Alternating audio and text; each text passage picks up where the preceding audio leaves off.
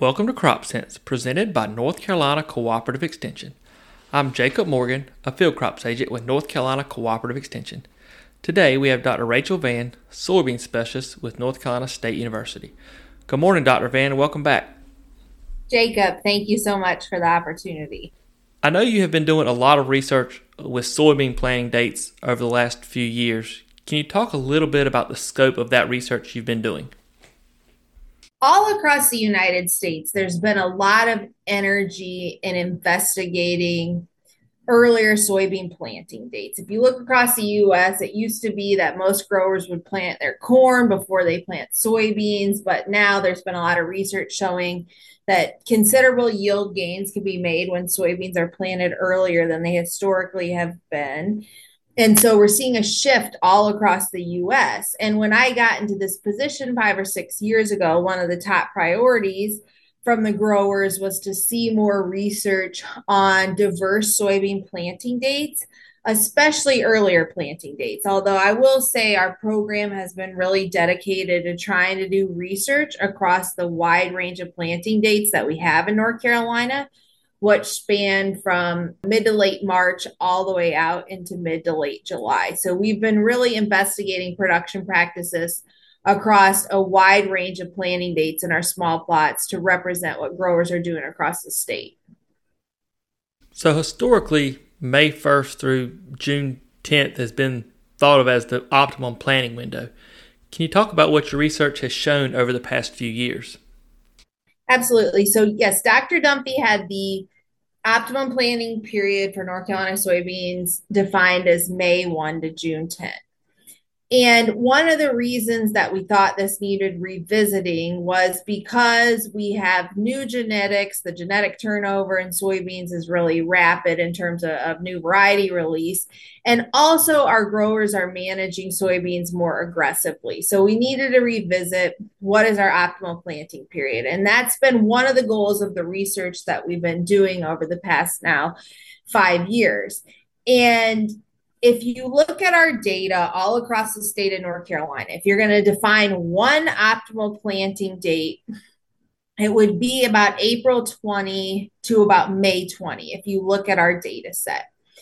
Now, there's some regional variability, and we do explore that a bit in, in, our data set. But if we were just to redefine one optimal planting period for North Carolina soybeans, we'd be shifting it earlier, about 10 days, and also shifting it up about 20 days from what it was in terms of the cutoff of June 10. And the reason for that is in our data set, we're starting to see soybean yield declines when you push past about the third week of May, uh, very consistently across that data set. So I don't think with our more aggressive genetics, and more aggressive management that we can push out into mid June anymore without seeing some yield decline in our environment. Now, we've all heard stories of growers planting soybeans in late March and having great success. Can you talk about what your research has shown thus far with regards to planting in March and the first half of April? Sure. So, one of the big priorities with this planting date data set we've been generating is to see how soybeans across North Carolina perform in really early planting situations, which I would define as planted before the middle of April, and also what the optimum production practices in terms of seeding rate or maturity group seed treatment would be to use in those really early planting dates. And what we have found in our research is that often, particularly in the coastal plain and the Piedmont, we've seen a yield penalty of planting before mid April compared to planting at more moderate full season planting dates of April 20 to May 20. And I think that is unexpected for a variety of reasons. But here's some of the risks that we've seen play out over the past four years that we've been doing this research. When you're in those really early planting situations, we've seen that we can have differing levels of pest pressure. So we see different levels of early season insect pressure in those really early planted beans, like pressure from kudzu bugs or bean leaf beetles. Volume of insect pressure we don't see at more moderate full season planting dates. We can see cooler, wetter conditions intensify seedling diseases at those really early planting dates. That's why our research shows you need to use fungicidal seed treatment when you're planting before mid May. We've investigated that in small plots. We have seen cold conditions impact the beans, but only at a few sites cosmetically, and only at one site did we see significant stand loss as a product of cold conditions that was in Yadkin County out towards the mountains where we lost about 30% of the stand one year when those beans were planted in late March. But I think a surprising outcome of this research has been that early season frost and freeze injury has really been one of the minimal risks that we've encountered. The larger risks have been varying early season pest pressure and then I think one of the largest risks that's holding back our yield in those really early planting dates in the coastal plain and the Piedmont is that those beans are not getting large amounts of vegetative growth before they move into reproductive development. When you're planting that early, especially when you're using an earlier maturing variety, those beans can be flowering by the middle of May and they haven't had the temps to push vegetative growth on those more sub or medium optimal soil types.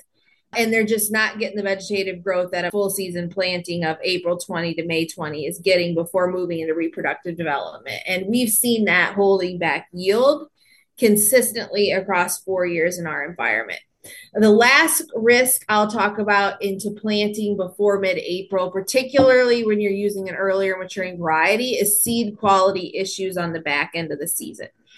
And that happens when physiological maturity coincides with warm, wet conditions that we often experience in August and September. It can drive things like phomopsis, purple seed stain, issues that can cause dockage at the elevator. So I think those are some of the risks. I would say, in summary, if you look at our data set, we're seeing yield penalty often before planting in mid-April, unless you're in the Blacklands, in which the yield penalty of planting early is less pronounced than it is in other parts of the state. But I will emphasize that planting that early is no more risky from a yield perspective than planting in mid June. We've often seen like a double crop planting and those really early plantings provide similar yields in, in some of the regions of the state. So I would say it's in complex, but I wouldn't assume across all our acres that growers are going to have a yield benefit of planting before mid-April. I think most of the time there will actually be a yield penalty. Now, in the best fields where the beans are going to encounter limited stress or out in the blacklands, we've seen flexibility with planting, you know, in the first two weeks of April and still maintaining high yield. So there's a bit of variability in how beans respond to early planting dates based on production situation and region of the state, historical weather, etc. Can you talk a little bit about the replant coverage date as far as it goes with soybeans? So, one of the big goals of this research that we really worked hand in hand with the NC Soybean Producers Association on was to get the risk management agency early replant coverage date moved earlier in the calendar year. So, in 2022 and before, at least in recent years, the early replant coverage date for soybeans was April 21st across much of the state and April 15th out in the Blacklands in the Northeast. Well, some growers were planting earlier than that or had the desire to plant earlier than that if that was a good rotational fit or if they were in parts of the state or in fields where they could realize yield gains from planting that early. And so we worked closely with the risk management agency to see what type of data would need to be generated to move the replant coverage date earlier in the calendar year. And they used this data set we're discussing today to move the early replant coverage date to April 1st across the state of North Carolina. So that just means that growers, if they're planting now in the first few weeks of April, have replant coverage through the federal government, if, if so they choose. And so the re- early replant coverage date is April 1st. I will again emphasize based on our data set, planting that early, first couple of weeks of April is not a good fit on our all our soybean acres in the state to maximize yield. But if you look at our data set, planting that early is no more risky than planting in mid June, which is covered. And that's one of the ways we were able to get this state moved up. In a lot of cases, it seems as though soybeans are considered a placeholder the most forgiving and therefore the least thought of of our crops. Because of this, soybeans are usually planted last, and this can stretch far into June even for full season beans. Can you talk about the importance of getting soybeans planted on time and when that cutoff would be? It's a great question. And I will just emphasize that I think there's really been a shift in priority of soybeans and rotations in North Carolina over the past few years, with a large driver of that being high price. So I do think there's some changing mentality about uh, the priority of soybean in, in rotation and when they're going to get planted. And so, again, if you look at our data for most of our production situations, the optimal planting period is about April 20 to May 20. And there's definitely significant progress that can be made with shifting our full season soybean planting into May. There's still a considerable amount of our full season beans that are getting planted in June, and those could see a benefit of getting planted in May for sure. That's an opportunity to increase yield based on, you know, the historical data that we have. I will say one of the things that our program is really interested in emphasizing is just the resiliency of soybeans across planting dates. If you're pushing yield, if you're going for full season beans, our data would indicate you should have those planted by May 20 to maximize yield. But double crop rotations are still very profitable for some of our growers. That's going to mean a planting date of mid June or later following wheat. We're also increasingly interested in soybean intensification in terms of how soybeans can fit into more complex rotations, like planting behind corn in the same season, for example, or what are the opportunities of planting two soybean crops in one year.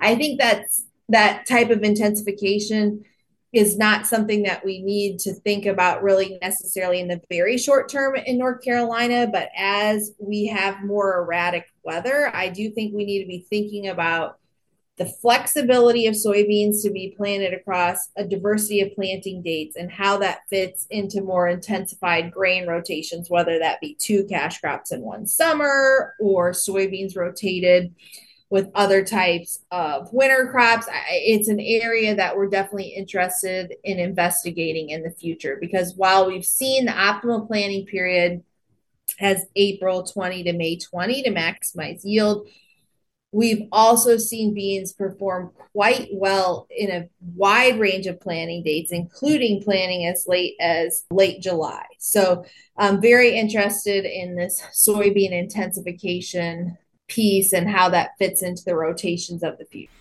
Excellent information. Is there anything you we didn't talk about that you wanted to add here at the end as we're looking to wrap this thing up?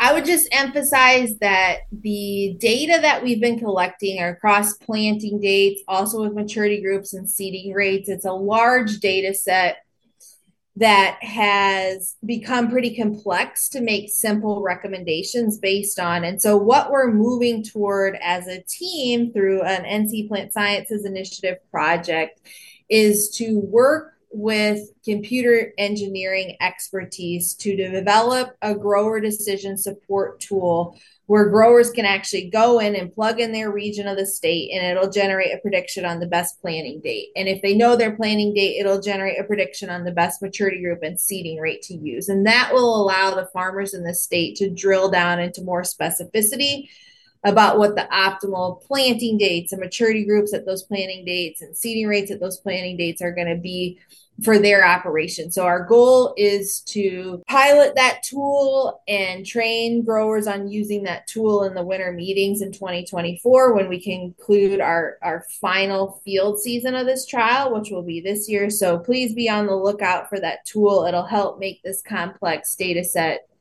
more metabolizable and usable for our farmers. We certainly appreciate your time today, Dr. Vann. Always a pleasure to be on, Jacob. Thank you. If you have any questions regarding soybean planting, call your local cooperative extension agent and they will be happy to answer any questions. If you like this podcast, please subscribe and leave a five star review. And as always, thanks for listening to Crop Sense, because if it isn't making money, it isn't making sense.